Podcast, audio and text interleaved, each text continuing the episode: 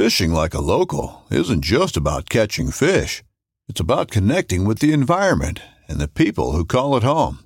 It's about hearing the stories and traditions that have been passed down for generations and sharing unforgettable moments with the people you meet along the way. Fishing like a local is having an experience that stays with you forever. And with Fishing Booker, you can experience it too, no matter where you are. Discover your next adventure on Fishing Booker. This upcoming concert season will be all about the boots, and Tecovas is your stop for the best in Western style. Tecovas has seasonal and limited edition offerings this spring and summer, including men's and women's boots, apparel, hats, bags, and more. All Tecovas boots are made by hand in a time honored tradition with timeless styles that are always on trend. And Tecovas has first wear comfort with little to no break in period. It's hard to find this level of comfort paired with this level of style. Stop by your local Tecova store, have a complimentary drink or two, that's WCB style, and shop new styles. The smell of fresh leather and friendly staff are at your service. Many stores even have leather custom branding to make your boots truly personalized. And with regular live music and events, there's no in store experience like it. If you can't make it into a store, just visit tecovas.com. That's T E C O V A S.com. They offer free shipping on all boots, as well as free returns and exchanges, and ship right to your door. Go to tecovas.com and find your new favorite pair of boots today. There are a multitude of species that will be gone in the next 20 years if we're not paying a little closer attention to it. The Recovering America's Wildlife Act is meant to allow the funding to happen to preserve those species and keep them alive and off the endangered species list those funds that would be appropriated from that act are going to go directly to the states. They're going to be in your backyard. The idea is to keep wildlife off the endangered species list. Since 1936, the National Wildlife Federation has worked with hunters and anglers to pass the most important conservation laws in American history and to protect our sporting traditions. This podcast explores our history, our values, and the work we do to safeguard the fish and wildlife that fuel our passions. We are NWF Outdoors. Howdy, everybody. This is Aaron Kindle, and you are here at the NWF Outdoors podcast. And I have my co host, Bill Cooksey, today. How's it going, buddy? Going well, going well. How are you, Aaron? I'm doing pretty good, and I'm better because you and I got to actually spend some time together last week. We were in in Tennessee and Arkansas doing some filming about hunters and anglers and the way they perceive climate change. And we got a little time in a duck blind, a little time on a bass boat. We unfortunately also witnessed or, or saw the aftermath of some incredible tornadoes. It was really interesting that we were there for for climate issues and we heard about a tornado that was on the ground for 200 and some miles, one of the longest times a tornado had spent on the ground. And I don't know, you, you knew, Bill, how long that had been, uh, but really incredible sight.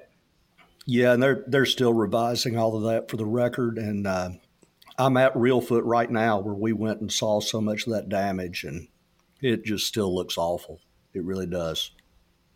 Yeah, near that area, we saw, uh, you know, four or five foot diameter trees that were completely uprooted you know, rubs in trees, unbelievable stuff. So anyway, our hearts go out to those folks, and and that's also a duck hunting mecca. A lot of folks we did see uh, outfitters getting on the lake, which we were happy uh, to see that they were still making their living in the short time that they get to. Uh, but uh, just brings it home. But we should jump over and introduce our guest. Uh, today we have Lisa Ballard with us. How's it going, Lisa? I'm good, Aaron. Glad to be here. Well, thanks for coming. Uh, you know, we've thought it'd be a good a good idea to get you on for a bit. Um, I've heard of you, and then uh, Mandela Van Eden, our communications person for outdoors here, met you at the Outdoor Writers Association conference uh, in in Vermont, right? Vermont was it Vermont or New Hampshire? I think it was Vermont. Yeah, yeah we were in Vermont, Jay Peak, Vermont. Yeah, and then she connected us up, and uh, so I'm glad we get to have you. And I'm going to tell folks just a little bit about you, and then Lisa, if you don't know yet, if you haven't heard many of our other podcasts, as I'm sure you have, we always talk a little bit about uh, what we've been doing outside lately. Uh, just a quick little blurb because it is the NWF Outdoors podcast, so we like to hear outdoor stories. So, first, I'll tell folks about Lisa. She's just a consummate outdoors woman. She's spent her whole life outside, you know, from skiing and paddling and fishing and hiking and camping, and she's a, a pretty proficient and even a I don't know, Lisa, you'll have to fill me in. I know you've won a couple of uh, sporting clays type of championships uh, with the shotgun, big, huge upland hunter. And then about 12 years ago, she moved to Montana and, and took up big game hunting as well. But she's a just a, an outdoor communicator of all stripes. She's been in multiple magazines. She's written multiple books. She's done a lot of film. She's won Emmy Awards basically, if it's an outdoor thing, she's covered it somehow in the media. And not to mention, she's also a professional skier. So what a what a life in the outdoors, and we're happy to have you. Uh, so we'll start with you, Lisa, before we jump into some questions and some things we want to talk to you about. What have you been up to outside? Well, most recently skiing, actually, because it's winter here in Montana where I live, and um, the snow has been falling. And uh, we just wrapped up big game season and uh, did a little bird hunting, and it's been just a, a really great fall. Kind of, um, for me, everything outdoors, like you were saying, is kind of in my wheelhouse, and so it just depends on the season. And so I'm right on the cusp right now of switching over to snow sports. Excellent. I feel the same way. It's it's that transition time. What about you, Bill? Since we saw one another since we saw one another, uh, pretty much doing the same stuff in the same sort of temperatures. I mean, Friday it was 70 degrees again here. Um, this morning it was 25, which was a little more seasonal. But by Christmas Day, we'll be back up in uh, back up to about 70, and that's just crazy. But duck hunting, trying to get a few here and there, and it's it's kind of miserable swatting mosquitoes. Wow. Yeah. And Lisa, just to fill you in a little, when we were with Bill last week, uh, you know, what he's referring to there is Tennessee, Arkansas, some of the places we were are really seeing some unseasonably warm temperatures. Ducks aren't showing up the same way. There's not a lot of water to be moved around. So it's been a, been a pretty rough start to the duck season for, for folks in that neck of the woods. And for guys like Bill, who live and breathe that stuff and, and can't wait for that. It's it's real tough. So that's what that's what he's referring yeah, it's, to. It's been a, that's, I, yeah, am thinking of moving west and hitting the uplands. yeah, yeah, yeah, right. So we been we go out to the eastern Montana to the prairie potholes, and uh, they were looking a little dry this year. And this we we did shoot some teal and um, had some good luck uh, here and there, but it wasn't anything like past years, just because everything's so dry and the the just the reservoirs, the potholes are at half their um, depth that they usually are, and sometimes much less, sometimes just dry. And I'm guessing that's impacting how the flyways are all the way south. Yeah, yeah, and we won't make this have, too much yeah, about climate, but we will get to that later when they have poor recruitment, we have poor duck seasons. Just how it works. Yeah, well, uh, for my part, I, I think I'm kind of like Lisa. I've been transitioning a little bit to skiing. I got a I got a 16 year old who got his first elk, as our listeners know this year. Then we've done a little duck hunting, but now he's a skiing maniac, and he's actually trying to teach me to be a better skier because he's better than I am, and he shows me some ways to be a better skier. So we're on to that. I've only skied once this year. I've already got him going, but uh, he's been up five or six times, and uh, we need some more snow too. It seems like it's dry everywhere. I don't know who's getting the moisture. Maybe uh, California with these atmospheric rivers. Uh, California is getting flooded and huge snowstorms, and a lot of it's not making it around the rest of the country. So, land of extremes. But uh, let's jump in. Lisa, I think it'd be good for us to just give you the chance to maybe just give us that big life overview. How'd you get into the outdoor media world? You know, I mean, you've done everything from mountaineering to hunting to outdoor media all over the world. You know, how does one get into that? And then how does that, you know, I think one of the things we want to talk about too is kind of how that takes you to conservation. I think it's a natural thing, but uh, you know, maybe just start from the beginning wherever you see fit because it's a big question. so so I grew up in the Adirondacks and uh, in upstate New York, and my dad in particular um, was really into he. He was an outdoorsy guy, but more from a skiing perspective, and he's the one who got me on snow. But as I, I had a pretty long ski racing career, um, up through the international ranks, so to speak. And uh, but in order to to achieve that, you do a lot of other training because there's not snow on the ground year round and um, and so because of that I was always outdoors. I was always hiking and I was paddling and my my dad took me fishing as well. But um, but in terms of the physical fitness part of it I was I was always outdoors doing something um, biking or whatever it was. And um, and eventually that was where I was most comfortable and uh, as life went on I got very interested in um, well, I was a professional athlete that retired and got behind a mic. And in, and in the broadcast world, skiing is a very, very tiny dot. And so if I wanted to stay in it and make it a career, I had to kind of learn to cover a lot of different things. And I just ended up in outdoor programming. Um, I worked on a show for PBS that was uh, it was called Windows to the Wild, and um, that was just really an opportunity to get outdoors and do lots and lots of different things. And at the same time, just from a family point of view, I did move to uh, New Hampshire at that point and was living in New Hampshire and got in. We lived right on the Connecticut River, which is part of the Atlantic Flyway, and we duck hunt in the fall and I'd do it as part of the show or we'd go fishing in the spring and the summer as part of the show and um, did a lot of bird hunting. Actually, I can tell you a funny story about bird hunting. Um, you always love a good story. Fire away. the very first episode that I shot was on how to teach your bird dog how to hunt. And so I connected with this guy who is who is training a bird dog. He's a professional bird dog trainer, and we planted a pheasant in this cut corn field. You know, and the idea was for this young dog uh, to go in and point the bird, and then we shoot it. Okay, so um, that was all well and good, except that. the bird never took off and so so anyway we had to flush the bird and then i was totally panicked that i was going to miss it and shot it like when it was about 15 yards away. And so then everybody who saw the show afterwards was like, you know, Lisa, you could have let it fly a little further. so anyway, that was this, the very first episode I shot for this show. And um, after that, I became a lot more proficient and a lot more confident in my, my bird hunting skills. Um, but uh, anyway, it was a it was a great start, and I learned a lot, and have been learning ever since. the the game farm pheasant is a tough one to start out with. I mean, yeah, the dogs have a hard time, you have a hard time, and for that to be the first thing you bit off in television, that was uh, or in hunting on television, that's pretty wild. Well, I should add though, ever since then, I have not shot any um, game farm birds. we shoot all on public land, and and it's a lot more sporting, and and it's actually kind of more my style anyway. Um, but uh, anyway, so back to sort of how I got into the outdoors.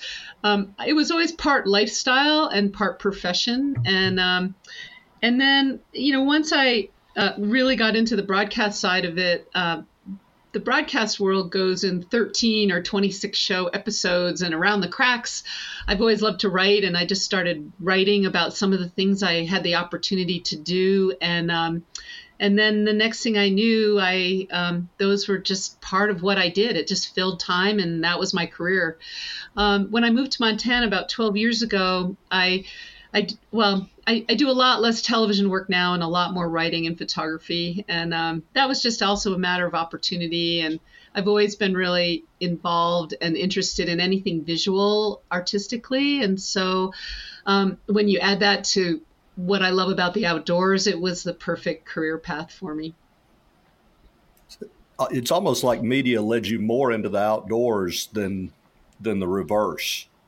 Um, well, it was a little bit of a both and, you know. So I, like I mentioned, I was a professional athlete, and um, and so that did give me the opportunity to get behind a mic. But at the same time, um, a lot of the other things that I did outdoors were just all part of my lifestyle. And so I was really lucky to make my lifestyle also my work. I have this idea that you know, I saw a lot of people around me that were just working for their vacation time and they hated their jobs and they were miserable. And, and, um, I always said to myself, you know, if I can do it, my, you got to love what your work is. So I'm going to love my work because I'm spending an awful lot of time doing it. And, um, and I just feel really grateful and that I was able to, um, make that work, you know, so I get to do a lot of things I think for, for work that most people do just for fun. And of course, the you don't get to see the the work part of it. There's a lot of preparation. There's a lot of follow up. There's a lot of um, just proficiency and training and and everything else that goes into it. But um, but certainly, I just enjoy every moment that I'm outdoors. So Lisa, I, I want to hone in on one thing because you talked about your first, um, you know, your first television assignment with the with the pheasant, but Talk about that first moment you knew I'm going to get paid to do outdoor media. You know, was it then? Did you did you did you have a writing assignment or what was that first thing and kind of what led you to that specific moment? You know, I've never thought of it that way. I mean, certainly I got paid to do the programming I did and the writing assignments and photography. Um, I, I've never really thought of that specific moment. I mean, I do know my very first assignment that I got paid for, and it was actually a writing assignment. Um, it was for a magazine in New York City, no less, called Metro Sports. I don't think it's around anymore. And um, I, they asked me to write an article uh, on, um, it wasn't about anything hook and bullet. It was just about hiking in the Adirondacks, which is where I grew up. And um, and I remember they paid me for it, and it wasn't a lot of money. It was maybe a hundred dollars, and uh, this is this is in about 1991, and I thought, wow, this is a really cool thing. you know, I just got paid to do something I love to do, and um, I don't think of it that way though. I I certainly understand that my career is outdoors, and I and I it doesn't matter what I'm doing if I'm I, could be in a really exotic place somewhere in the world, and I do get to do assignments all over the world, or it can be in my backyard. You know, it's um, I do a lot of writing about Montana outdoors, and you know, up in the mountains where I live in the Bear Beartooth, just in my backyard. But I, I don't really boil it down to I'm getting paid to do this as yeah. much. It's I because I love to do it, and I think of it more like, wow, I'm lucky I get paid to do this. But I it's not like a real job where you're a real job. It is my real job, but um, it's not like somebody who reports to work in the morning, punches in in the clock, and and then expects the paycheck at the end. You know, and I do expect to get paid, obviously, for the things I do professionally, but there's so much more to it. And um, and one of the things that I find really rewarding, and and I am couching this in in um lest you think I'm some independently wealthy person. I'm not. You know, I, I need to go out and buy groceries and pay, you know, for my mortgage and do all the things that we all do. But um, I find that it's as long as I make enough to make ends meet, and also I um, am able to bring the outdoors to other people, that's really the reward. Um, starting with the show I just mentioned to you, but also um, other things that I've done in the outdoors.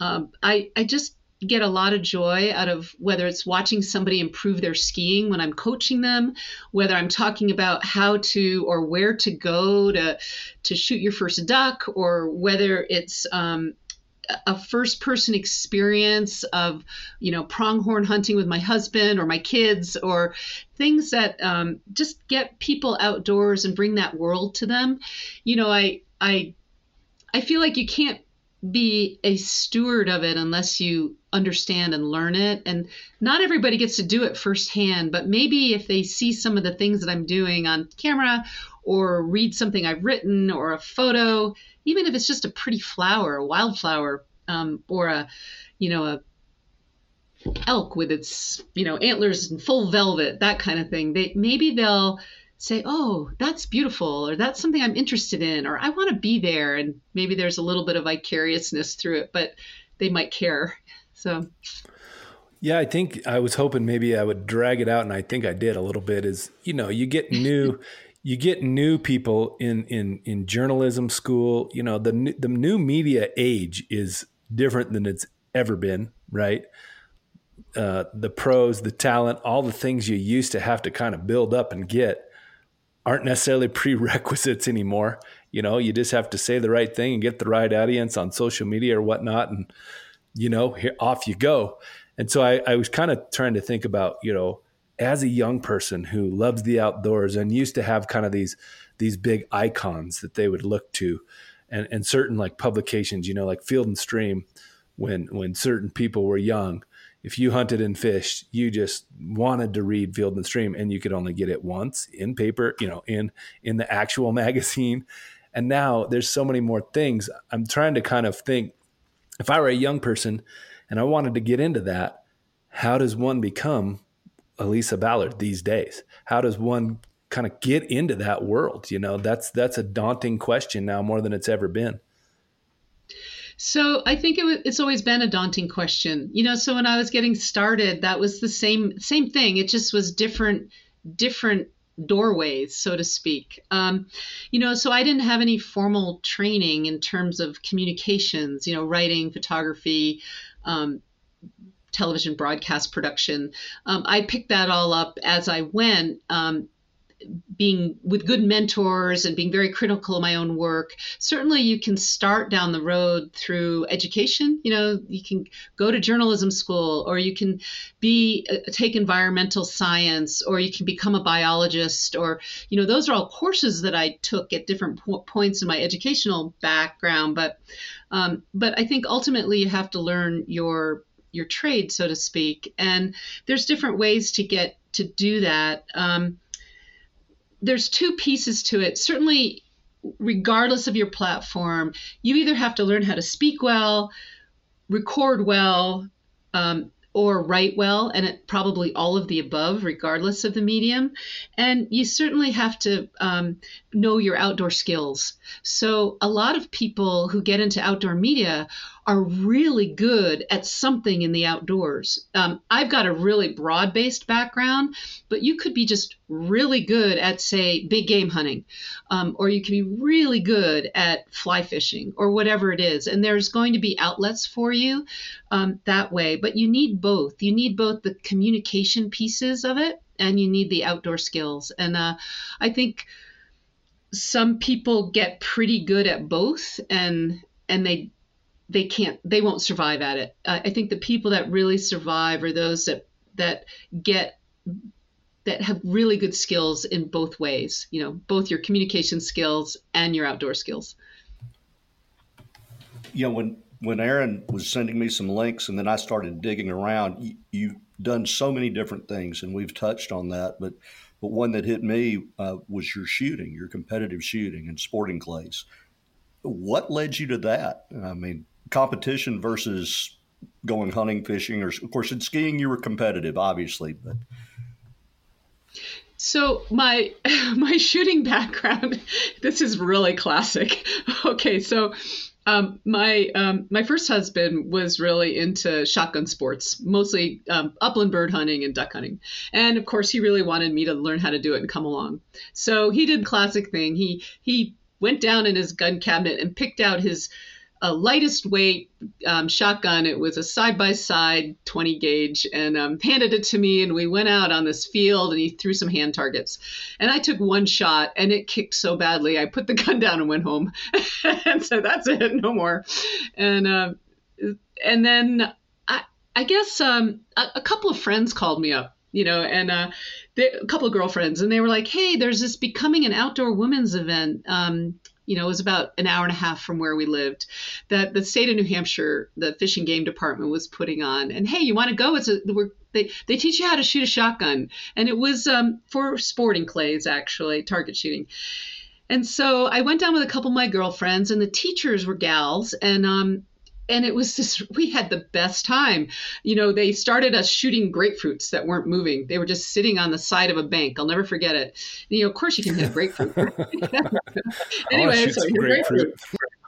and then they moved us to targets that were pretty easy crossing shots and and you know we all shot a few and missed a lot and laughed a lot and we had a great time. And then um, i just got really hooked on it going to that becoming an outdoor women's event. And then um, and so then i started shooting sporting clays and got into it competitively. And it was um, for a period of time there i basically traveled a lot going to sporting clays tournaments and that's really how i got grounded in shotgun sports because then it was a really easy transition to go from sporting clays in which the targets are coming from all different directions and and um, in theory sporting clays was started as a sport to um, basically mimic what birds do, even though I think nowadays the, the target presentations have moved away from that quite a bit, you know, just to make it more challenging. But um, that made me a really good shot. I mean, I could I, I, was just good at a lot of different gauges and a lot of different um, situations. And so I felt really confident when I went back to trying to you know think about bird hunting and think about maybe doing some waterfowl hunting which i also did long before i started um, working in outdoor television. So i um, that that getting grounded especially in sporting clays and targets really really helped me. And i've actually written about that many times for different magazines. Um, if you want to get good uh, as a wing shot you definitely should shoot some clays beforehand. But I, I, love the way you started. I, I've learned in my own marriage when my wife wants to learn how to do something that I do, I really try to get her to work with someone else. And uh, I, would love to hear more about that or, or what you've found because I know you've taught people now and deal with that a lot uh, with other folks. Yeah. So my mentors have, except for that time when I basically did that becoming an outdoor women's event um, have mostly been guys. Um, you know, so the, I've been involved in the outdoors since the 80s, 1980s.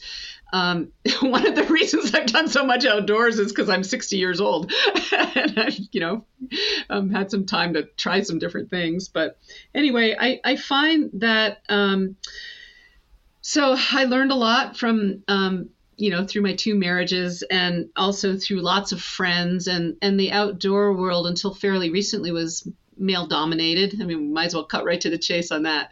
And um, even though I've, I've got some gal, you know, I know some gals that do hunt, um, but I I've there's some things that when I go out, I make sure happens because it's a little different for girls and guys, and um, and I now I'm confident enough in my own hunting that I can take care of that. But at first I didn't. So, okay, so guys, everybody listening to this, um, I'll give you my advice. If you're going to take your girlfriend, your wife, your daughter, your friend who's female out, um, so um, first of all, um, watch the weather. and wait for a decent day. I've, especially if they've never gone before, they're just starting.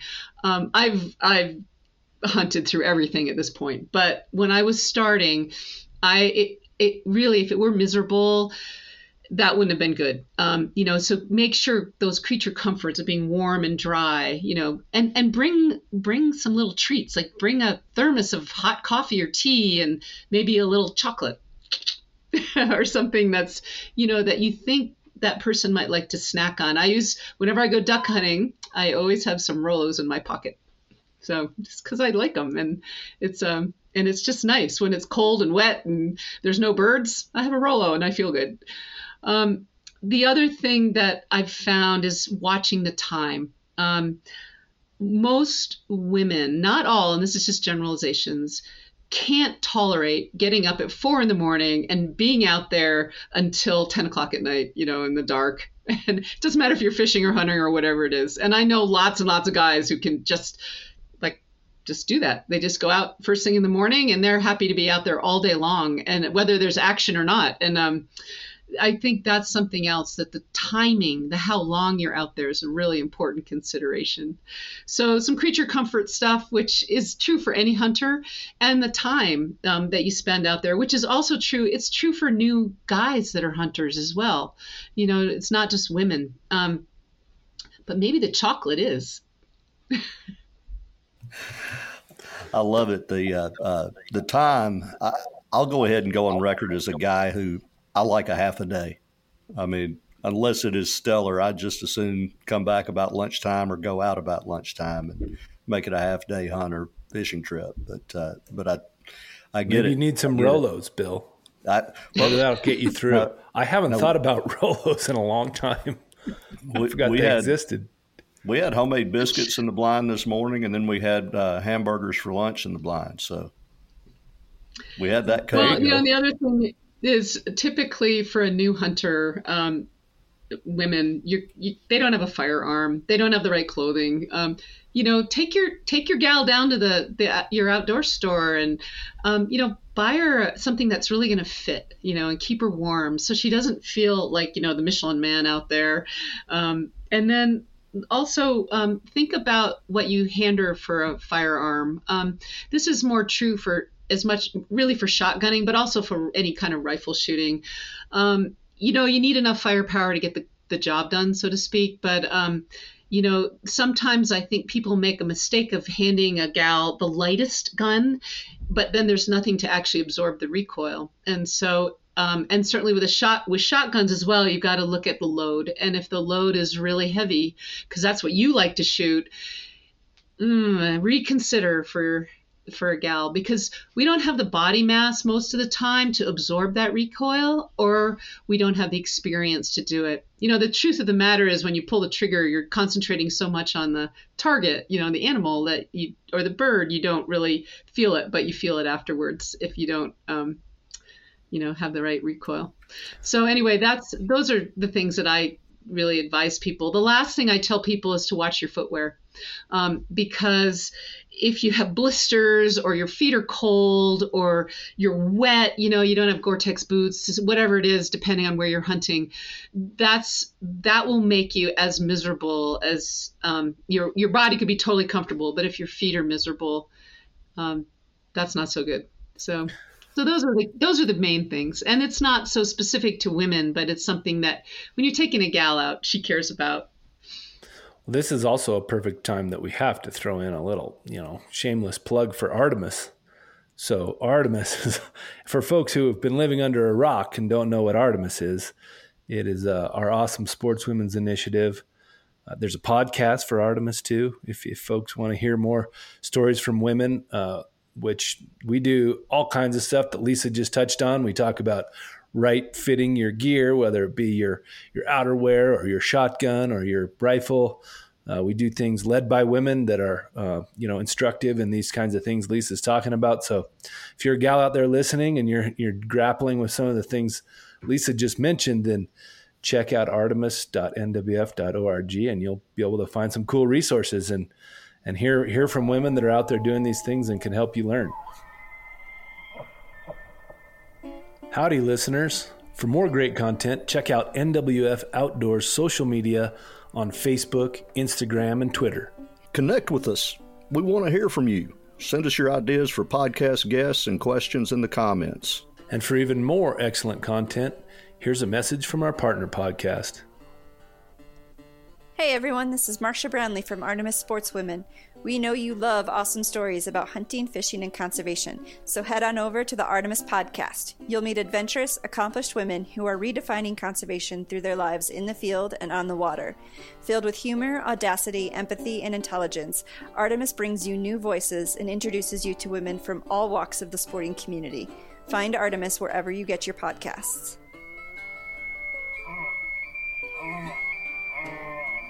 You know, one one of the things I I wanted to to talk about maybe is like your evolution in the outdoor world in your career as a woman kind of what you've seen. Was it was it was there roadblocks because of being a woman in the beginning? And and has that have you kind of transcended that? Like what are you seeing like the evolution of how things were when you got started compared to how they are now for women in the outdoor, you know, particularly in the outdoor media space. I know there's several women that I look to that I rely on that are out there writing and, and producing media now that are are some of the best and, and are just as good as it gets. Some some that you probably know, Christine Peterson, one come is one that comes to mind. She's out west here, and I know your time with OWAA, you would know uh, Christine, but you know she's one of the best. And I look to her writing when she puts something out, I go find it. You know, so kind of walk through that and, and what it was like in the beginning compared to now, if you would. Well, so when I first started to do a lot in the outdoor media world and in the outdoors in general because it was sort of the same. Um, we there was no women specific clothing. Forget that. That just didn't happen. You know, I actually my bird vest was a boys extra large, I think, and um, there's that that's improved a lot. I mean, it's we don't have quite the variety that guys have still, but there's a lot of women specific apparel that's technically correct, you know, when you go outdoors. And um, I kind of think of your clothing as much as gear because it keeps you warm and dry and comfortable as your as your firearm or your ammo or your backpack or any of the other gear that you might have. So um, um, so that's come a long way for sure. Um, just just what's available to us, uh, you know, to get outdoors for our gear. Um, there was no women really writing much about the outdoors when I started, and there was certainly nobody hosting television programming.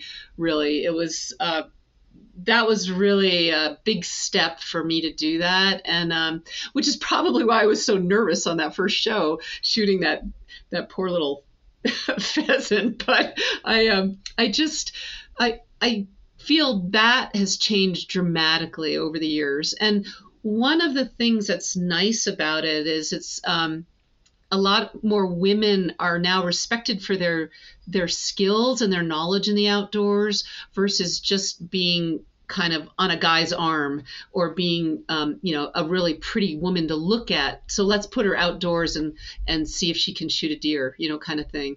So i i think the attitudes have changed. It's really refreshing for me to hear what you said aaron about listen, you know wanting to read what christine writes. And um, uh, she's a good friend of mine by the way. And uh, we uh, I agree with you. I think she she's an incredible outdoors woman and and um, you know has uh, knows what she's talking about when she writes. So I feel like that's changed a lot, and uh, it's all for the good.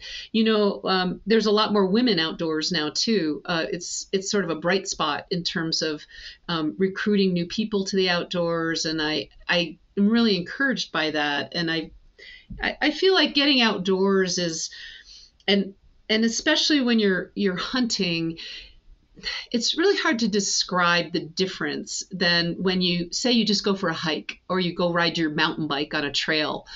Um, when you're hunting, you really are part of your natural surroundings. You're in it. You you are absorbed by it rather than just looking at it, observing it because you're passing through. And and it's something that I think women really connect to that emotionally and it's um, and it's a really good fit. It's just a matter of convincing gals to get out there and, and experience it, you know, and experience it in a really positive way. So, um, so I think there's lots more room to grow the women's side of the outdoors. I'll go ahead and encourage any guy who discounts women in shooting, hunting, or anything else to go out to the Clays range a little bit more. I, have taught scholastic trap for years and years. And every year we would have more young going. ladies come out, and they could leave a lot of guys, including me, after a year or two of, of work at it. I mean, there's no reason women can't do everything out there that men are doing, and they're doing it. So uh, the proof is in the pudding. Um, but one of the things that I, I read, turkeys, wild turkeys, are near and dear to my heart. I mean, that's waterfowl first, turkeys are second. And you know, we, earlier we touched barely on conservation, and, and now you you've kind of moved into that field or that world, and I'm sure you've been in it a while. But I've read your article on what Recovering America's Wildlife Act means to wild turkeys. Um, so not necessarily turkey specific, but let's talk about conservation and how you got there and where you are.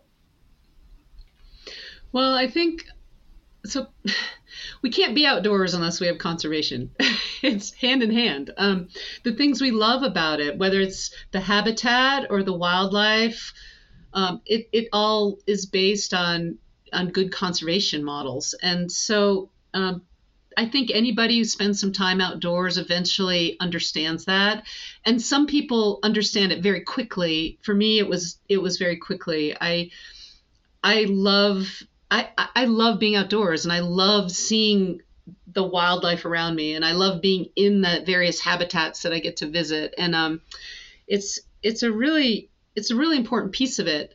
Um, so you had mentioned the the RAWA article, Recovering America's Wildlife Act, um, which is in Congress right now. It's uh, so the article that I gave you a sneak pre a sneak peek at is going to be published in Turkey Caller, which is the National Wildlife Federation's magazine. It's one of about 25 different magazines I write for now. That um, some are are published by um, by non-government nonprofit organizations like the National Wild Turkey Federation, and some are actual um, state agencies. They're magazines like Colorado Outdoors or Wyoming Wildlife, and um, those types of publications, whether it's a nonprofit conservation group or a state conservation department, um, they care about the wildlife that are around us and understand the importance of it and try to get that message out.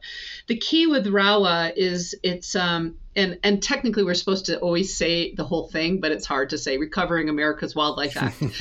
we hear that a lot. Thank you, thank you. it's, it's, so I feel like the most important thing about that act is that that those funds that would be appropriated from that act are going to go directly to the to the states.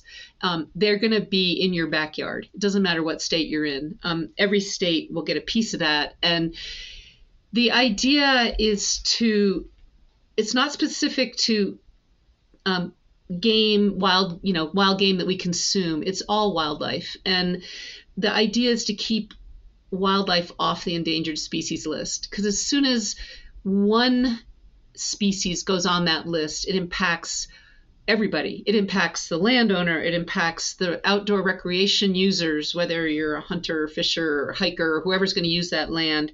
It impacts um, landowners, it impacts the impacts all of us, and it really kind of puts a lot of encumbrances. But if we can keep something off the endangered species list, um, gosh, then we can manage it and we can use the resource, and and it's um, everybody is happier, to be really honest. Um, so the idea behind RAWA is to keep keep it at the state level and to allow state biologists to manage um, both game and non-game um, animals as they need to, and that includes habitat and it includes all the pieces of the um, you know that keep wildlife healthy and happy. So I think it's a really important act, and it's and, and it's funding at a level that actually means something. You know, a lot of our state agencies are really suffering budget wise and are spread really thin, and they they don't have the human or other resources to, truly manage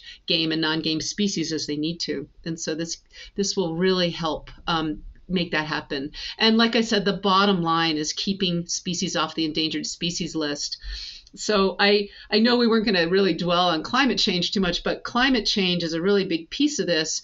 And if you follow it, there's there are a multitude of species that will be gone in the next 20 years if we're not paying a little closer attention to it. And so RAWA, the Recovering America's Wildlife Act, is meant to allow the funding to happen to um, keep those species, hopefully preserve those species and keep them keep them alive and off the endangered species list. So. Well, Lisa, you just you just kind of teed me up. I mean, I see Bill laughing because he knows that I'm like kind of rearing to go on a bunch of these because a couple different things that you touched on there. A the, the the the Recovering America's Wildlife Act, right? I mean, we've talked about a little on this podcast. The agencies all have what's called the state wildlife action plans. And these are plans where they have investigated which species within their in their states need the most help and are kind of dwindling and teetering towards that endangered species list, like you mentioned. And so they've got a plan to, to deal with this and restore habitat and so on, but they need the resources. So this is the first thing that would really finally and fully help them do that. And there's a couple different parts of that that I love too. The newest iteration takes wildlife violation money and funds the recovering wildlife Recovering America's Wildlife Act, which I think is just poetic justice. It's beautiful. It takes the folks who've been doing things like poaching and and illegal trade and just different things like that, and and takes that money and puts it back into the wildlife they've harmed by doing those things. So beautiful on that note. And then second off, it has a lot to do with restoration of the habitat. And one of the things we've been really pushing, and Bill knows he's heard me say it about 15 times this last week when we were doing these climate films is hunters and anglers have a specific unique role in that is a we know the habitat because we see it year after year we go there. We know when it's looking rough. We know a lot about what it needs. And if you do something like rawa you're getting resources to habitat and that creates resilience meaning that when the climate impacts do happen you have a better chance of weathering the storm and getting through it and keeping that wildlife on the ground. So this, along with some other different investments we can make in natural infrastructure, are really the kinds of things that a we need, but b that more maybe more importantly to me because it's our community, the hunters and anglers need to get into their decision makers and be saying, "Hey guys, we want these investments, we want these type of projects, we know what the changes are, we know we want a future where our kids and their kids can go out and fish and hunt and do all the things we love to do." So, I just had to go on a little a little diatribe there, Lisa, because you set me up so well, and and and Bill was laughing because he knew I was rearing to go on that one. But um, can you talk? Oops, sorry, my mic dropped. Can you talk a little bit about you know in Montana, for instance, where you're from? Because I like to give people local examples. You know, what would that look like, It's like right where you are? If you have an idea about that.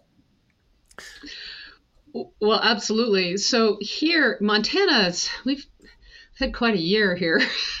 so we've had extreme drought, extreme wildfire. Um, we've had what they call hoot owl regulations on fishing. Um, we've had uh, um, kind of big changes in terms of where animals are going and how long they're staying there. It's um, there's a lot of change going on, and it's um, I think if if the Recovering America's Wildlife Act passes, it's going to do several things. It'll allow, um, so we're in the middle of putting our elk management uh, plan together. The state of Montana is. It will help with that. Um, it will help with connectivity. Um, Montana is a huge state, big, big pieces of land and um, big swaths of land. And it's not only the wildlife connectivity for migration corridors, but it, it will also help um, with something simple like creating, which is part of that, but it's something simple like creating um, crossovers for pronghorn that need to cross a road so they don't get run over or or deer or elk. Um, it'll help um, with a lot of the different habitat issues that you've described and it'll also help connect um, we've got a lot of uh, I don't know how to explain this. It's like patchworks of public and private land, and there's a lot of groups that are trying to make those more connected to give more um, public access, and uh, so some of that funding will help help not only benefit wildlife but also benefit the recreational users that are you know want to see the wildlife or hunt it or otherwise enjoy it. So. Um, so some of it is structural, and some of it is um, habitat, and and some of it is actually the research that needs to go in behind it. Um, you know what what biologists they need funding to figure out where to start on some of these projects. So that all of that is um, all those are components of this bill. Thanks, and you know, I think you, one of the things we always try to do is is say, you know, these are non-game animals often, right? And so we try to help people go, well, why should hunters and anglers care? You know, which a just beyond just beyond like uh, don't just be selfish because it's the thing you want to pursue right? It's we all and i and i find that so infrequently i should say too because i don't know a good hunter angler that doesn't love seeing plenty of other critters and, and care about habitat and all those things when they're out in the woods. They don't you know they don't go well if it's not good for elk then i don't like it at all. That you know they, they're happy to see good habitat. They know that habitat equals opportunity for hunting and fishing but it's also just you know when you see a healthy landscape that's what supports all this this wildlife that we love so much. So, you kind of touched on that why hunters and anglers should care. There's there's more to it. We also know that these state agencies have limited resources based on our you know license fees and Pittman Robertson dollars and all. So getting them some additional help uh, will go a long way towards also allowing more focus on game animals when necessary. Yeah, there's a lot of yeah, good benefits. Actually, yeah, Bill, you just touched on one of the reasons why this bill exists is um, so because mo- many state agencies, most state agencies are funded in large part by the sale of hunting and fishing licenses, and as the there's you know been a decline in numbers um, overall over many years now, and so uh, and and then the needs have increased, and so you've got two things pulling at each other you know less money coming in more needs. And so the recovering america's wildlife act will help fill that gap. And um and also what you'd mentioned aaron was the idea of non-game species how important they are. So if we if we identify a species um, say it's a, a songbird that's in trouble um, then by helping that songbird's habitat we're also helping the habitat of all the other animals that live and birds that live in that that area so it's um it's a both and yeah, I mean, one of the good yeah, examples of that is something similar to um, like NAWCA, right? We've done all this good wetlands restoration, and there's a bunch of songbirds that rely on wetlands that have all benefited too, and you can see their trends, their recovery. I mean, there's a lot of real correlated songbirds that have benefited, and, and their populations have done some recovery based on NAWCA, right? And it's kind of the same concept in some ways. You you fix that habitat, there's a lot of other things that are going to benefit. So I'm glad we got to talk about that. That's a huge NWF priority, Recovering America's Wildlife Act, and many other sporting organizations as well. Uh, so I'm glad and, and look for that, folks. Uh, you'll see that in in the National Wild Turkey Federation's magazine coming up. That piece Lisa just mentioned, but. Lisa, the last the last little handful here before we leave, I wanted to talk to you a little bit about climate change too, because we keep talking about it. A lot of the sporting community doesn't love talking about it, but you know, I think your perspective being a skier, I know you've done some ski touring and mountaineering across the globe and seen a lot of different things. So I thought it'd be worth, you know, beyond just the sporting perspective and but including that for sure if you'd like to talk just kind of about what you've seen and, and the changes that you've observed and how maybe other places are talking about it and you know a little bit of an open-ended question but i think you someone who spends so much time in the alpine right? One some of these dwindling places that you know, whether it be glaciers or less snowpack or, or things like that, has a really unique perspective, and and you know can also bring in that sporting element as a as a hunter and angler like you are. Well, so I've had the really great opportunity to have assignments where I've been asked to go document glacial recession in various places around the globe. Um, so I've been to the top of Kilimanjaro and photographed what now looks like landlocked icebergs when it used to be massive you know two mile deep snowfields um, i've i had the opportunity to climb up what's called the western breach that in the 1960s was a technical ice climb on Kili, Kili and um, now is kind of a rocky scramble and um, so that's one example. Um, I've been in Central and South America, um, the, spent a lot of time in the Andes where I've had the chance to document. Um, oh, we've trekked through these high mount, really high mountain passes, 14, 16,000 foot passes, um, and uh, documented how much those glaciers have receded by over 50% um, in just the last, within the last 50 years. Uh, most recently, I got to go to a place in Peru that was called the Rainbow Mountains, and um, the Rainbow Mountains didn't even exist. No one knew they were there um, ten years ago, and uh, they were covered with snow and ice. And um, as that all melted out, these this group of whitewater rafters that were coming down the a river about 20 miles from there they had pulled over and decided they wanted to go for a big hike one day and hiked up into this mountain range that they didn't know anything about and discovered this mountain that this range that was striated in every color literally of the rainbow. Um, it, you've never seen anything like it. There's only two ranges in the world that i know of that have this kind of striations. You it wasn't there because it was all covered up um, 10 years ago. And it won't be there in 10 more years because as soon as it was exposed um, the alpine grasses and the grasses started to um, grow and it'll all be covered up with grasses as it as it warms there it's a really interesting phenomena a little hmm. bit disturbing to be honest and so yeah i i mean the the mid latitude um, uh, glacial recession like in Europe and places like Glacier National Park here in Montana. And um, we know about that, you know, and we've heard a lot about the melting ice caps and what's going on in Greenland and the ra- rising sea levels. But um, I was fortunate enough to get to look at um, those uh, equatorial uh, areas and how glacial recession is affecting that. And okay, so what does that mean to us? Like that's thousands and thousands of miles away. So what it really means is water.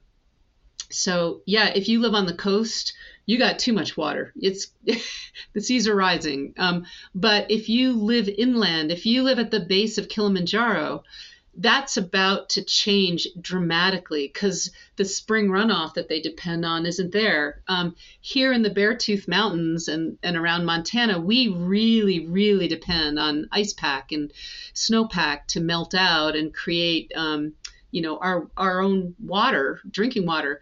Fish, too, they need that water. And if the, the runoff isn't there and the rain isn't there, then we won't you know that's going to dramatically change those habitats and so i I, I just I've, I've had it so it's so personal to me. Um, I, what I've seen around the globe and uh, what I've had the opportunity to document.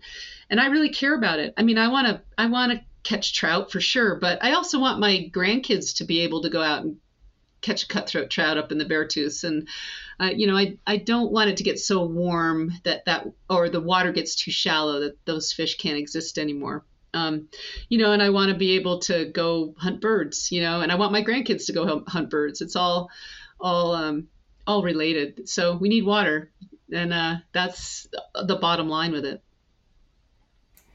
Yeah, water is life. That's for sure. I, I think I, I like to tell my kids because my my boy likes skiing so much, and every time he's oh powder snow blah blah, and I said that's fish habitat mm-hmm. falling out of the sky, buddy. Pay attention to mm-hmm. that part. uh, keeps it cool and yeah, keeps it in there. Yeah. I need my powder days, but it's, but it's really bigger than that, you know. And and for sure, anybody out there that's a skier and loves snow sports, you know, snowboarding, skiing, whatever in the winter, it's you know, even if you like to ice fish, you gotta have ice to sit on to ice fish. So um, but for sure with skiing it's for me it's that's very personal too so.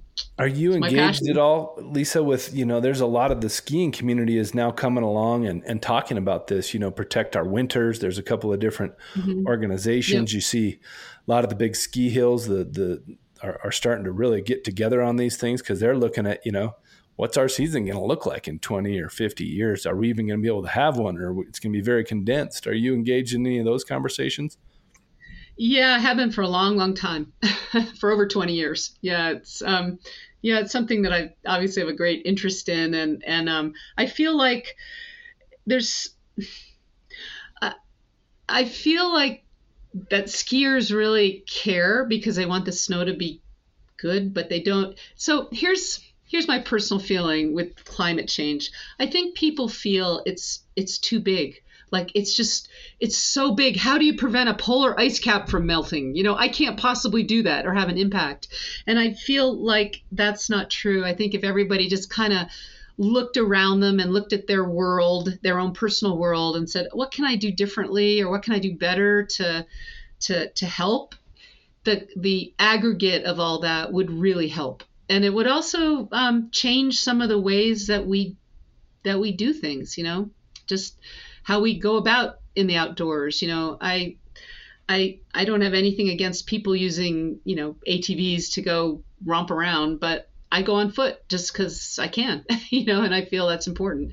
So um, you know, we can all do do our part as we can, and I think the aggregate is what what adds up. And um, and we can also ask um, you know, our politicians to to really push for um, bills that help support climate change because ultimately it's us, it's how we live, and it's what we do every day that's going to change. So, and and those natural disasters, you know, like the the the tornadoes that you just witnessed, um, the wreckage of. That's the climate weirding piece of it. You know, we all are subjected to. I mean, we had 100 mile an hour winds here in Red Lodge two weeks ago. 100 mile an hour winds. I mean, it's windy here, but that's that's some serious wind. You know, it doesn't happen. So.